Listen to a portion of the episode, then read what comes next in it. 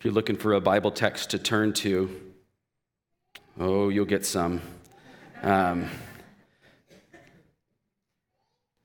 we'll probably be uh, in 1 Peter the most, maybe 1 Corinthians 3. Stay where, uh, stay where Mark had you. 1 Corinthians 3, stay there. When the early churches were planted, they were planted with clear instructions from the apostles, the, the men who, who planted them. They were established on the foundation of the teaching of the apostles. But here's what happened as any organization composed of sinning humans does, every single early church drifted away from their foundation. And so, what we see in the New Testament is that every letter of the New Testament, whether it be from Paul or Peter or John or James or Jude, every letter calls the church back to who she's called to be. And because we're like them, because we're like those churches in Corinth and Philippi and Galatia and Ephesus and Smyrna and so on, because we are just like those people in those churches, we also need to be realigned with who we've been called to be. And so that's what this series these past few weeks has been about as we begin our summer together. Josh, a couple weeks ago, reminded us from 1 Peter what, or rather, we should say, who the church is. He, he reminded us from 1 Peter that church is a chosen race, a royal priesthood, a holy nation, a people for God's own possession.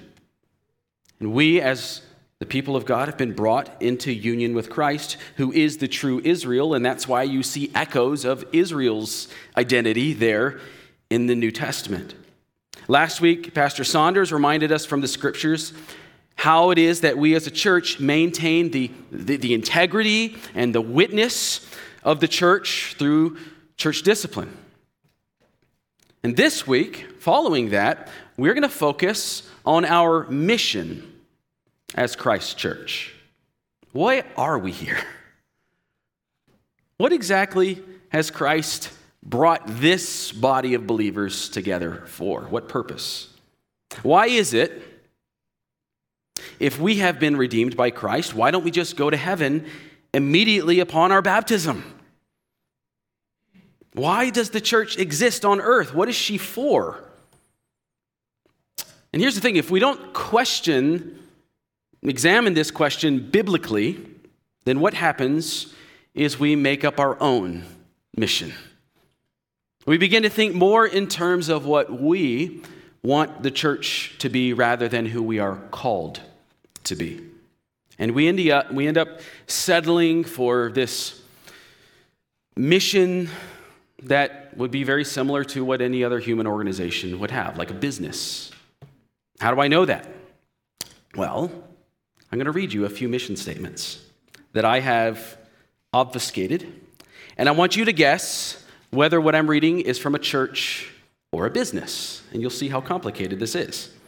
All right, here's one to build a better world, helping people live better while building thriving, resilient communities. Church or business? It's Walmart. Good. to, to provide a place where the depressed, the hurting, and hopeless can come and find help. We want to be a place of family, community, and hope. Church, Saddleback. It's depressing.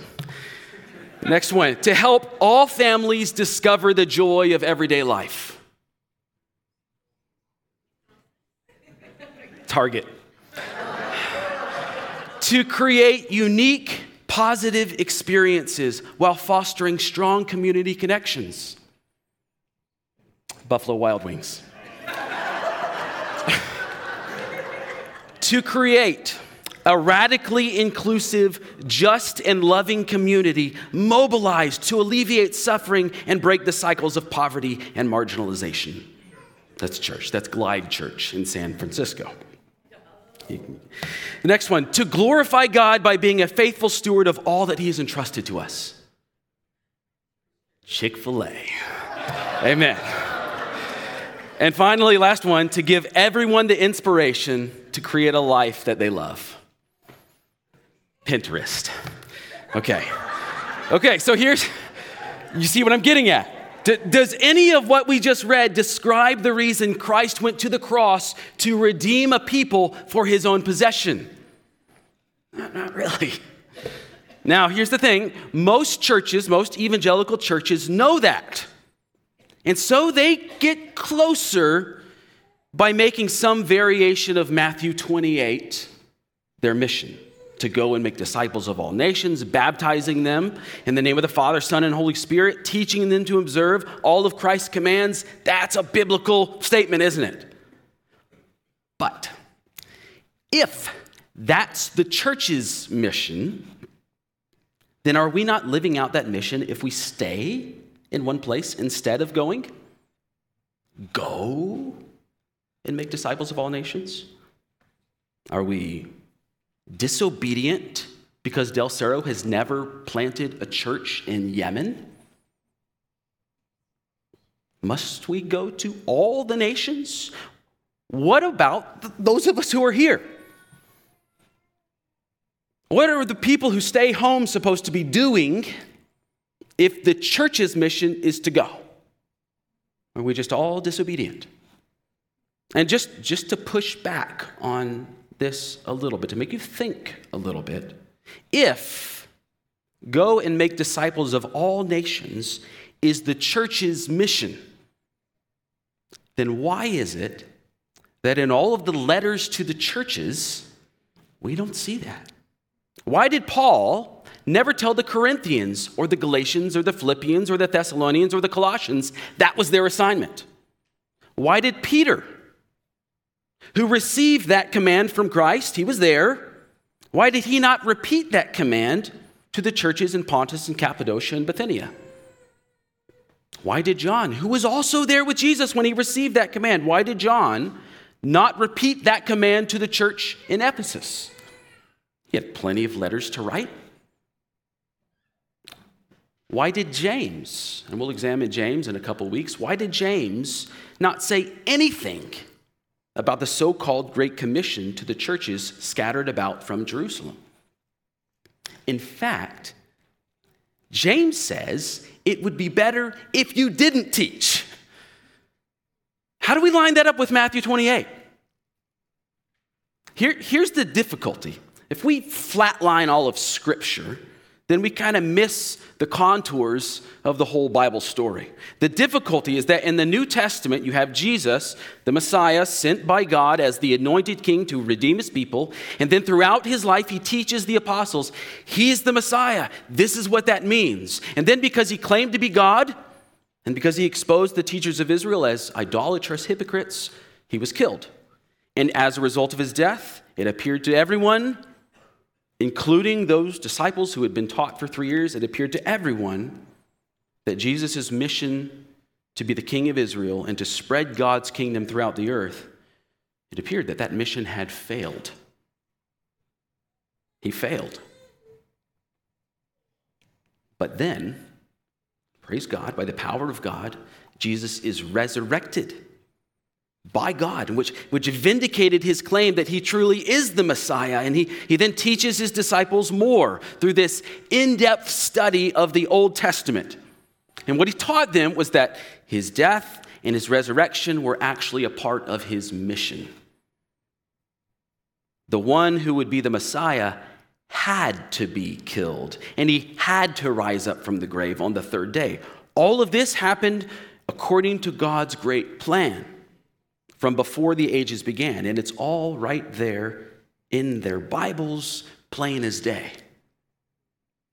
And then Jesus tells his disciples, here's where we get to that Great Commission. Jesus tells his disciples essentially, because you are the witnesses of this, you saw this with your eyes, and you see that in John's letters and Peter's letters. We saw with our eyes, we heard with our ears. He says, You've got to go tell everyone what you saw and what I taught Tell everyone from Jerusalem to Judea to Samaria and then to all the nations. Why? Why do you have to tell them? Because God said that when Messiah comes, the nations will be brought in to the kingdom of God. The nations would be blessed through Messiah. So, that Great Commission at the end of Matthew 28 then is the mission that Jesus gives the apostles to take the message that Messiah has come to the nations.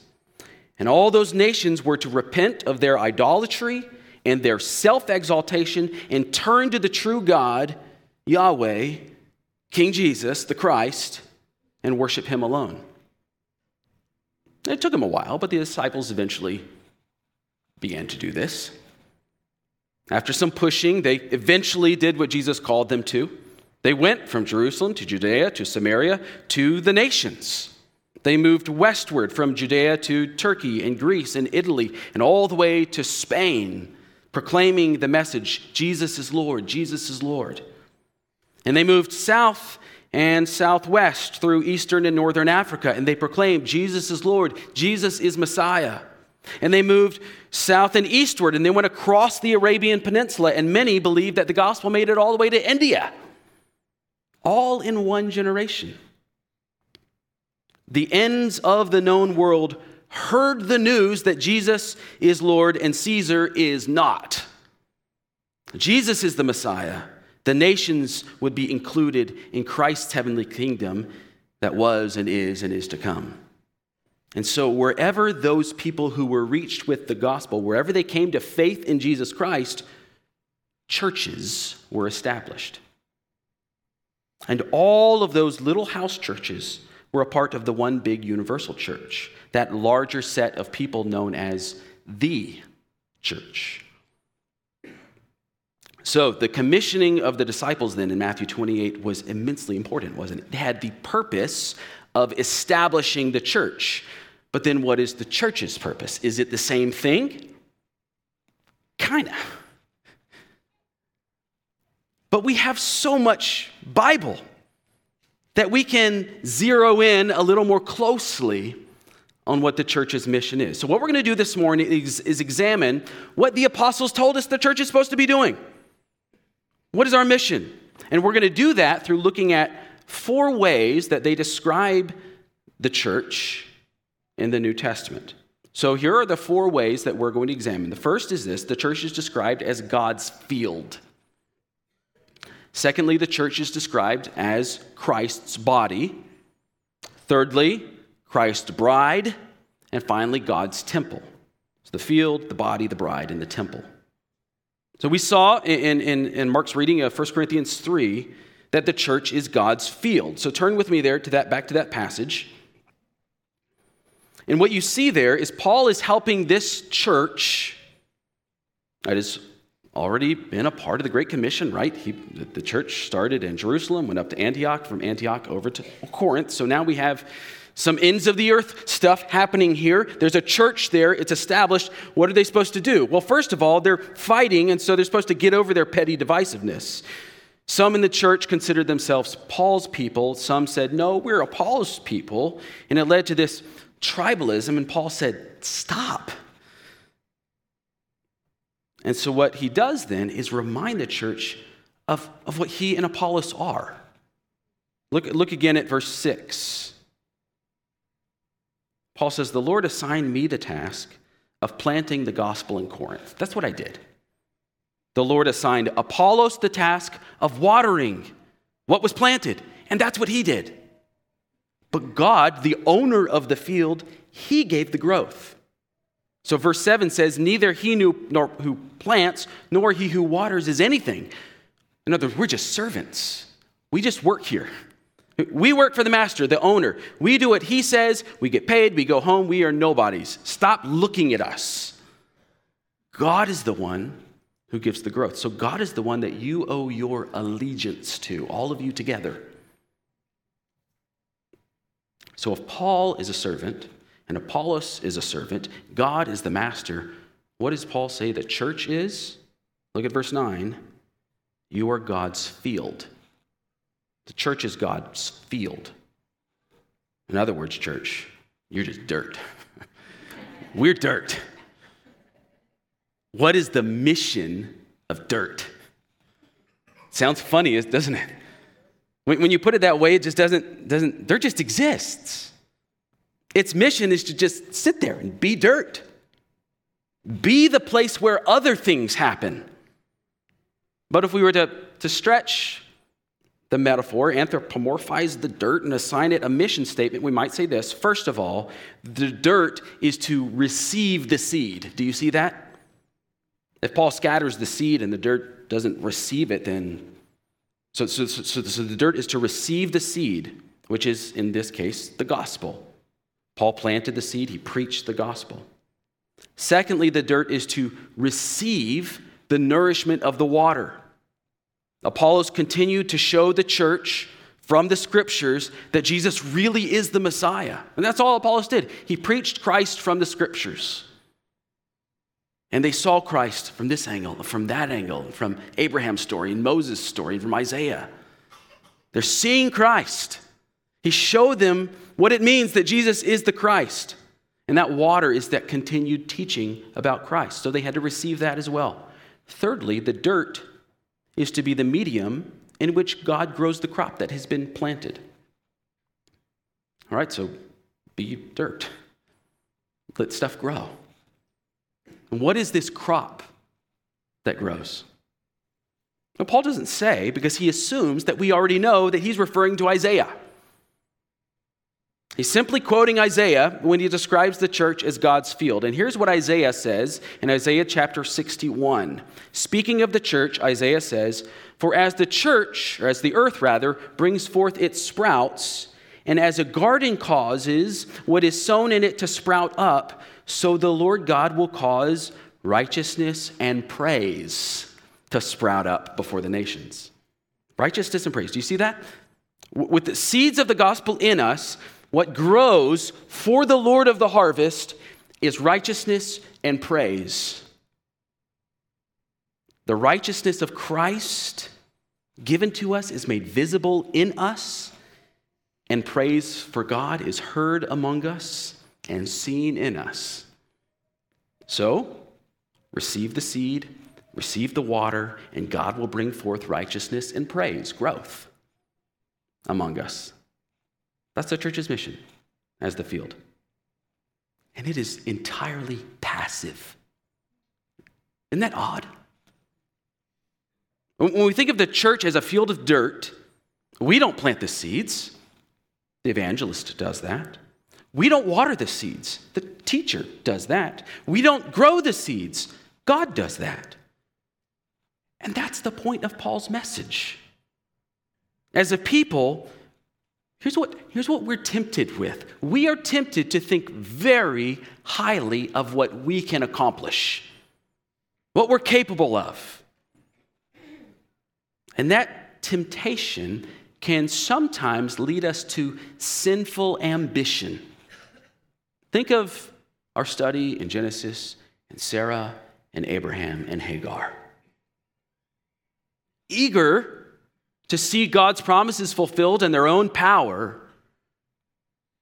they took matters into their own hands rather than waiting on the Lord. Abraham and Sarah forgot that they were dirt. They forgot that their job was to simply trust the Lord and wait on Him. They forgot that simply continuing in faithfulness to God is all they were called to do. Sometimes what, what we as the church do, and I'm not talking about Del Cerro, I haven't seen this here, but in general, what we as especially American evangelicals, what we try and do is force a revival, right?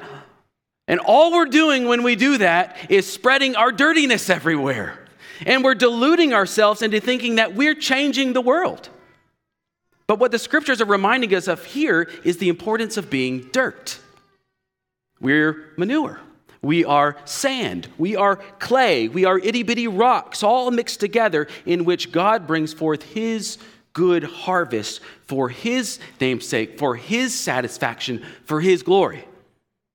And that is a good thing. It's a good thing.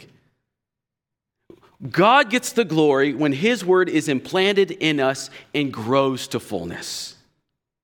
So we as a church are fulfilling his mission, our mission, when we grow in Christ's righteousness and when we praise God with our lives.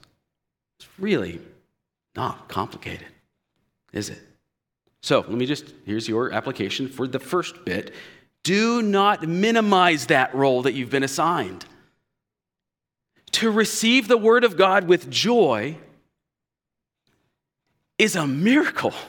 To, to receive the ongoing teaching that magnifies Christ all the more, that's a beautiful thing. And to be the soil where righteousness and praise flourish, don't think that that's a little thing. Because you're not Paul or because you're not Apollos, don't think you're less valuable to God. Being dirt that brings forth righteousness and praise to God brings glory to God. That's our purpose. So let's be, Del Cerro, let's be the dirtiest church we can. Amen. All right, secondly, the church is the body of Christ. We've got the field of dirt, the body of Christ.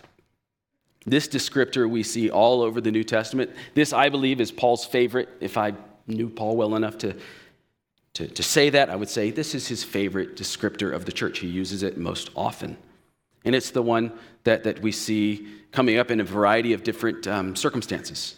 Sometimes Paul uses his description of the church as the body to help us understand how it is we relate to one another. We are parts of a whole, and we see that in all of these. Never is the church a, a, a non composite unity, it's, it's always a composite. It's always all of us together, one. And so that the body is, is one, but there are parts of the body. And he helps us to understand how we relate to one another. But sometimes he helps us to, to see that the church, as the body, shows us what our purpose is. So, so turn with me to Ephesians chapter 4, and we'll see the description of the church as Christ's body help us understand what the church's purpose is. Because as, as you hear these descriptors, and they're not metaphors, they're realities, these realities of who the church is, that these, these, uh, these descriptions of the nature of the church, they should help us understand the purpose by what the nature is. Dirt has a purpose, a body has a purpose. So look at Ephesians 4:11 and we'll see what the body's purpose is. He gave Christ ascended into heaven, gave the apostles, the prophets, the evangelists, the shepherds and teachers to equip the saints for the work of ministry for building up the body of Christ. So we could say then, from, from that verse 11 and 12, we could say that the mission of the church is to be built up. You see that? He's, he's given these gifts to the church for a purpose, and that is to build up the church. So the, purchase, the church must be built up. Again, though, this is a passive mission. Do you see that? It's something that happens to us, at least in this first part. We are built up by the word given to us by our teachers who received it from the apostles, the prophets, and the evangelists. So let's keep going. Look at verse 13. So we are being built up until, you see that in verse 13? Until. And that says there's a point to this.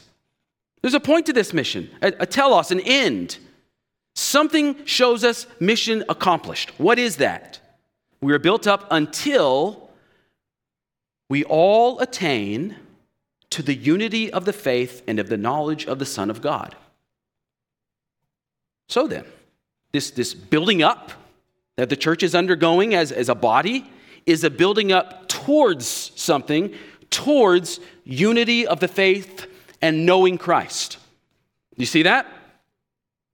So, our goal then in being built up is unity of the faith and knowledge of Christ. And how does that happen?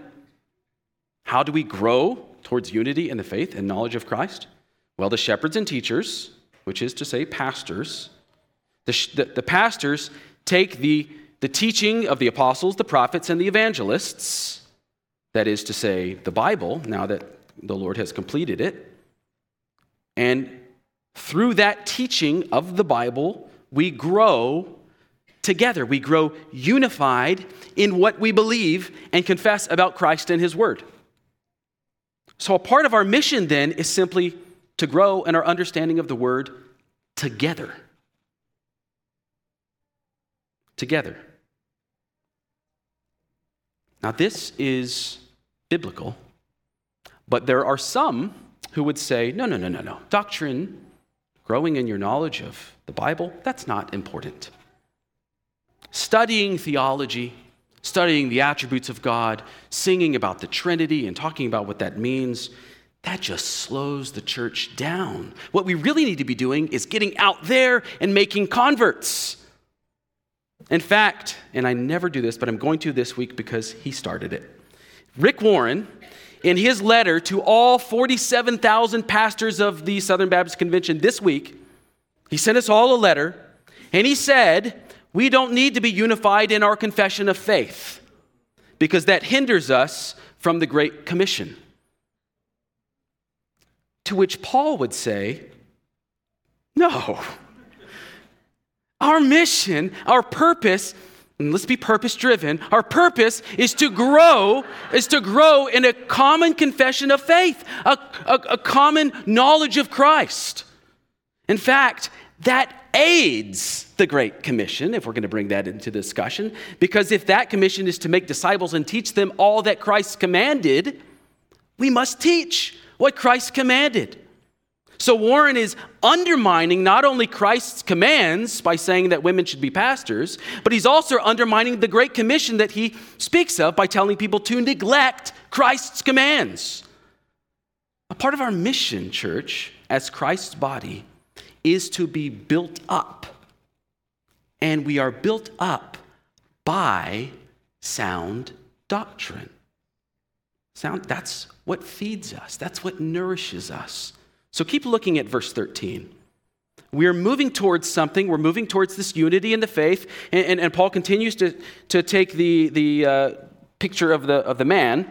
We're moving towards mature manhood. Do you see that in verse 13?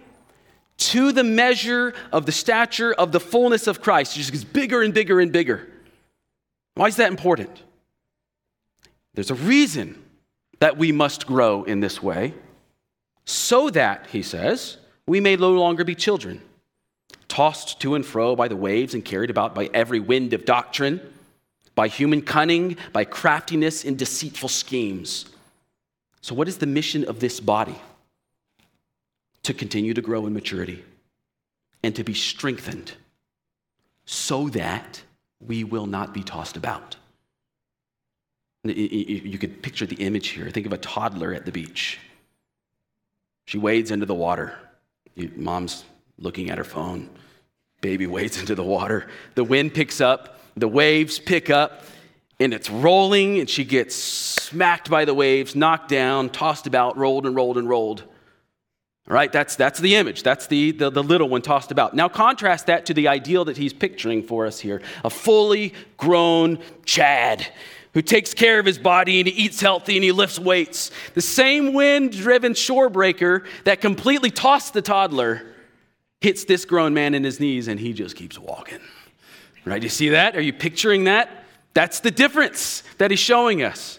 So we are to grow in maturity and strength so that we will not be led astray by false teaching. We won't be knocked down, drowned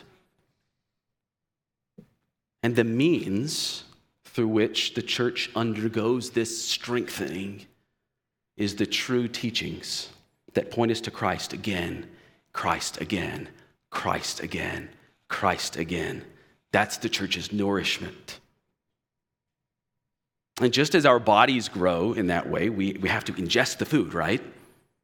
We can't, we can't just look at the food.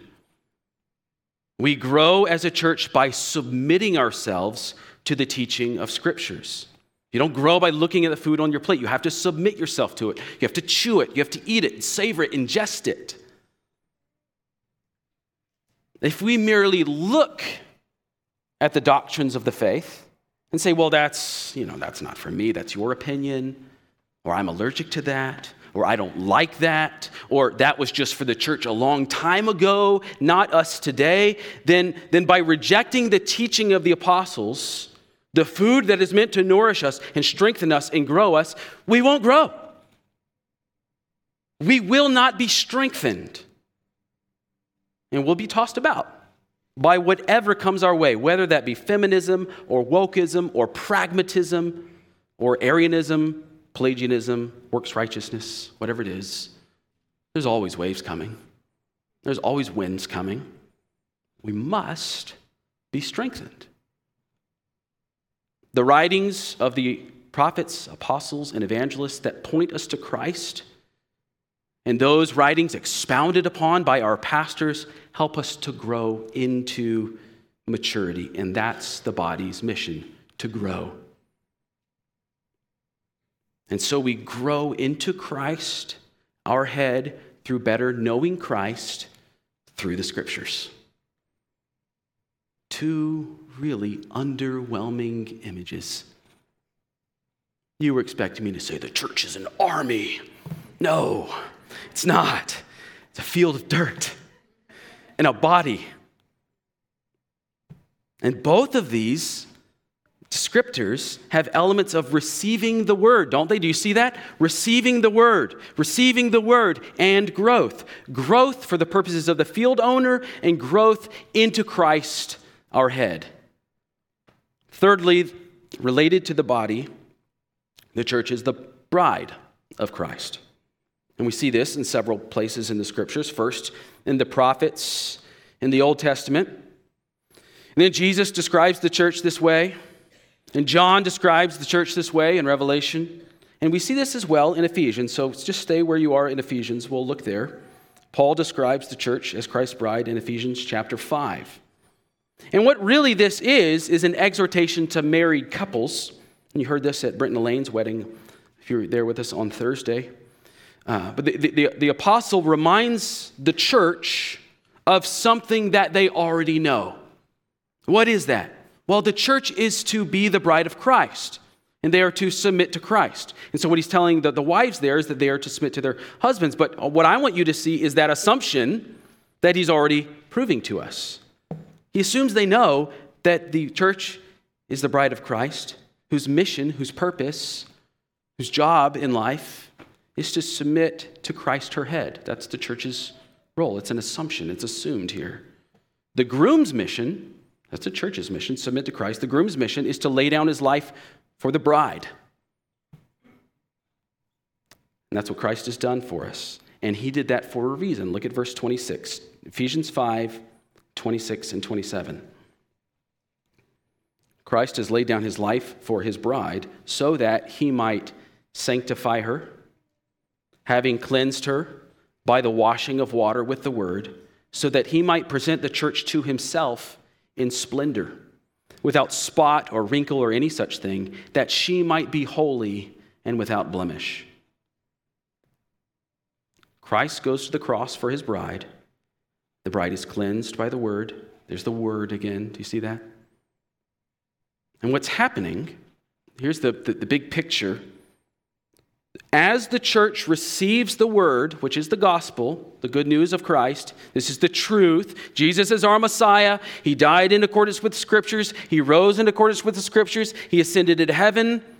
When we receive that word, just as Trevor and Zach and Georgia received that word by the Holy Spirit's power, they were united to Christ in His death and cleansed, washed, washed in the waters of baptism and then raised up pure and blameless and holy as they became members of Christ's church, his bride. So then, what is the mission of a bride? The bride. Well, it's the same mission as the field, same mission as the body. Receive the word. Receive the word. This, the, the bride imagery helps us to see that the bride has to be cleansed, that she must be washed, she must be made holy, and presented to the groom as his cherished one. And then, as the bride, she submits herself to the groom as her Lord, which in the case of the church means to live in obedience to Christ our Lord. So, the mission of the bride of Christ is to be cleansed through receiving the message of the cross in Christ our King, to be made more and more beautiful to her husband through cheerfully submitting to him. Right? Still not complicated. That's the bride imagery in Ephesians. I want to show you also, though, John's bride imagery from the book of Revelation. The bride in Revelation chapter 19 gives us a slightly different angle of the same thing. So, speaking of that day that we all await when, when Christ the bridegroom returns for the great wedding feast, Revelation 19, verse 6 says, Then I heard what seemed to be the voice of a great multitude, like the roar of many waters and like the sound of mighty peals of thunder, crying out, Hallelujah, for the Lord our God, the Almighty reigns. Let us rejoice and exult and give him the glory, for the marriage of the Lamb has come. Here's the marriage. And look at verse 7, the second part and his bride, that's the church, his bride has made herself ready. It was granted her to clothe herself with fine linen, bright and pure. For the fine linen is the righteous deeds of the saints. So, that, so the bride's mission in Revelation, following, receiving the word, her purpose is to make herself ready for the wedding, to get dressed. And what will she wear? The righteous deeds of the saints. Do you see that in verse 8? The righteous deeds of the saints. This does not mean that the bride makes herself qualified to marry the groom through her good works. That's not what that means. God is the one at work, even in this. The bride is chosen by the groom and he's described as the lamb here because he's rescued the, the bride by his sacrificial death as the lamb. And then verse 8 says it was granted to the bride to glow, clothe herself with this garment. She didn't earn it, she didn't go out and get it. The right of clothing herself in righteous deeds is granted to her by virtue of the lamb's work. He's cleansed her. He's made her beautiful. She simply responds to this privilege by receiving the adornment of the righteous deeds, good works. And what is good works here? In, in, in, Revelation, it just means endurance in the faith. Endurance in the faith, in the face of opposition. Endurance in the faith through trials, enduring in the faith through persecution, enduring in the faith through temptation, always seeing, saying and believing and living the reality I am Christ's. I belong to Him. He will redeem me, He will rescue me. That's the adorning of the church. And there's something, something we need to know about this adorning this beauty. The beauty of Christ's bride, the church, is different than the beauty of the world. It's different. In Revelation, the adorning of the world, Babylon, is described as scarlet and purple and gold and jewels and pearls. In other words, symbols of wealth, symbols of power. But the adorning of the church in Revelation is white linen, bright and pure. Purity, holiness, set apart. And here's why I bring this out. As the bride of Christ, the church's beauty is distinct from the world's. In fact, what makes the church beautiful is her distinctiveness from the world. Our, our temptation is to define beauty according to the world's definition because we live in the world. And we want the attention of the world. We think the church is only beautiful and successful if she is large in number and powerful and wealthy. Not so. Not so. The church is to be distinct from the world in righteousness in holiness, in purity, through our submission to Christ, through obedience to his word. And we are to seek to be beautiful to Christ, not the world. As Christ's bride, our desire should be to have eyes for Christ only, to be attractive to Christ only. We have no business making ourselves attractive to the world through softening our message, through conceding our difficult beliefs or through compromising our distinctiveness or our holiness. Uh, I'm going to say that again. We have no business making ourselves attractive to the world by the world's standards.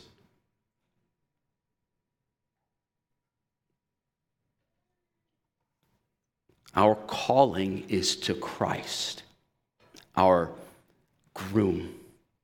We are to be beautiful to him. And what that means is to be distinct from the world in holiness. So the church is God's field, and so we receive the word and we grow in righteousness and praise. The church is Christ's body, and so we receive the word and grow towards unity in the faith, and so grow in Christ's likeness into our head, who is Christ. The church is Christ's bride, and so again we receive the word, the cleansing. We're made holy, and we live out that purity that Christ gives us and we submit to Christ, the bridegroom, continuing in the faith, never compromising, never abandoning the faith. And we are adorned by him, we're made beautiful by him. Finally, this brings us to our last one the church as God's temple. We see this throughout the scriptures, 1 Corinthians chapter 3. As we saw, Paul, led by the Spirit, says to the church, Do you not know you are God's temple? And he's talking to you, plural there. You, the church, Corinth, you all are God's temple, and that God's Spirit dwells in you. In Ephesians, he says the same thing. You all are fellow citizens with the saints and members of the household of God, built on the foundation of the apostles and prophets, Christ Jesus himself being the cornerstone, in whom the whole structure of the temple, being joined together, grows into a holy temple in the Lord. In him, you also, church in Ephesus, church in Del Cerro, in La Mesa, you are also being built together into a dwelling place for God by the Spirit. See that? Dwelling place, dwelling place, temple, temple. And then Peter, 1 Peter chapter 2 says, verse 5 says, We are living stones built up as a spiritual house. It's a dwelling place for the Spirit. A house is a place where something lives. Spirit lives here. That's what the temple is. It's the dwelling place of God. God dwells eternally in his heavenly temple.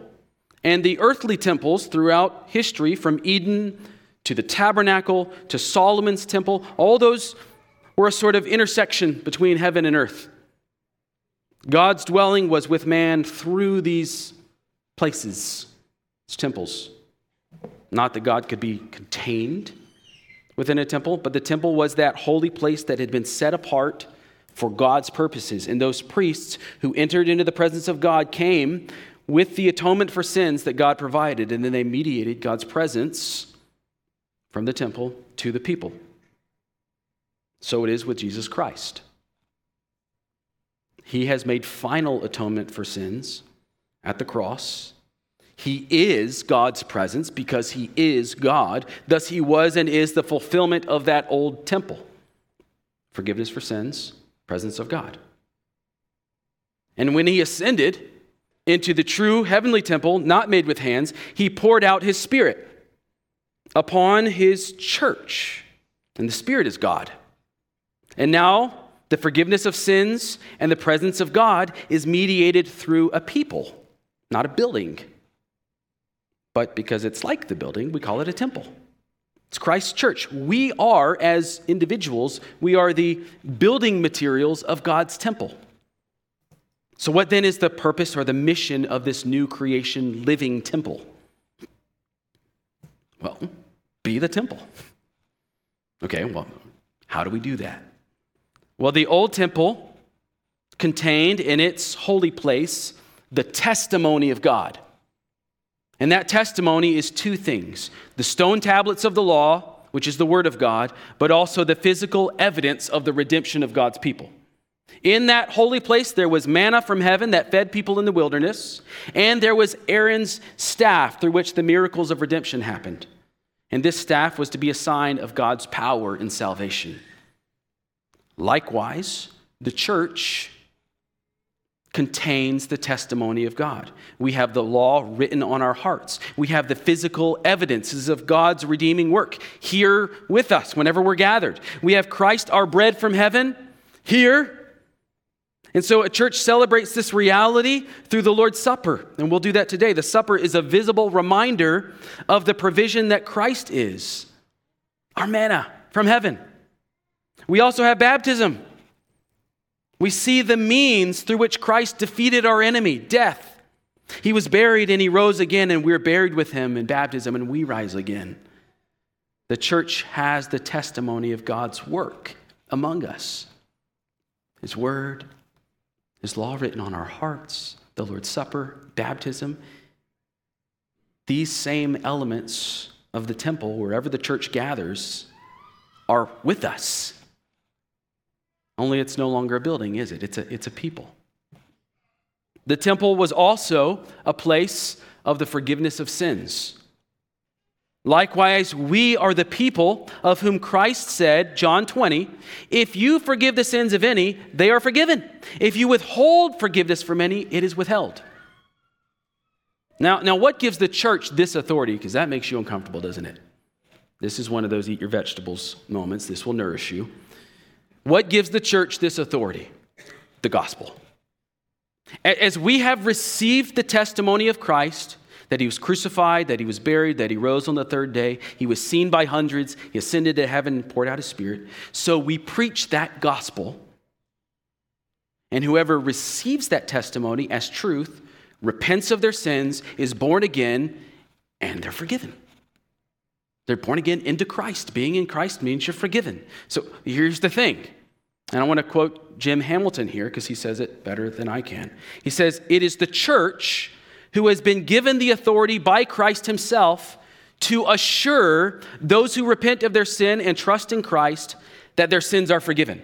It's my duty, our duty together is to assure you, if you are in Christ, your sins are forgiven. And we do that every Sunday. Confess our sins and say, Your sins are forgiven if you are in Christ. And the church has authority to say, those who do not repent and believe, they are not a part of the church and have no reason to think that their sins are forgiven. So, just as the church can assure you your sins are forgiven because you are living in obedience to Christ, you've repented of your sins, the church can also take away that assurance, that we have together to give you. The church has the ability to assure those who believe Jesus and repent of sin that they are indwelt by the Spirit and thus part of the temple. Right? Likewise, the church warns those who do not repent and do not believe they are not a part of the temple because there's no evidence that the Spirit is in them. And so they are without God in the world. And that should remind you of Pastor Saunders' sermon last week.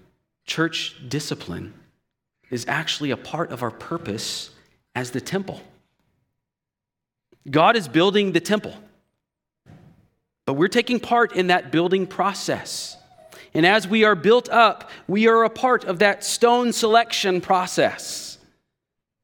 We affirm, yes, this is a stone that belongs in the temple. And you did that today when you affirmed that you have seen evidence of salvation in Trevor and Zach and Georgia. You affirmed that they, by at least our human judgment, they have been born again. They're living in repentance and faith. And so, because they have the Spirit, they are a part of the temple. And that leads us to the last aspect of the church's mission as the temple. Because we have the Spirit, the church is where the presence of God dwells with humanity. We have the Spirit. And because the Spirit is God, we have the presence of God. And because we have God's presence, His glory is made known to the nations through us. Wherever the church gathers, God is there making His dwelling place among humanity. And the world sees those churches. And the world sees the Spirit's presence in us through our living as a people who are indwelt by the Spirit. And what does that look like? Well, Peter says, looks like this. Look at verse 12. Uh, uh, where were we? First Peter 2, verse 12. Peter says, Keep your conduct among the Gentiles, that is the world, keep your conduct honorable, so that when they speak against you as evildoers, they may see your good deeds that are spirit wrought in us and glorify God on the day of visitation. So when the world sees the temple, they are to see our good deeds. If you have the Spirit, the temple has the Spirit by definition, you will bear the fruit of the Spirit's presence. The presence of the Spirit is manifest in the church through the fruit of the Spirit, the good deeds of the Spirit. And that leads others to glorify God. Jesus says this as well.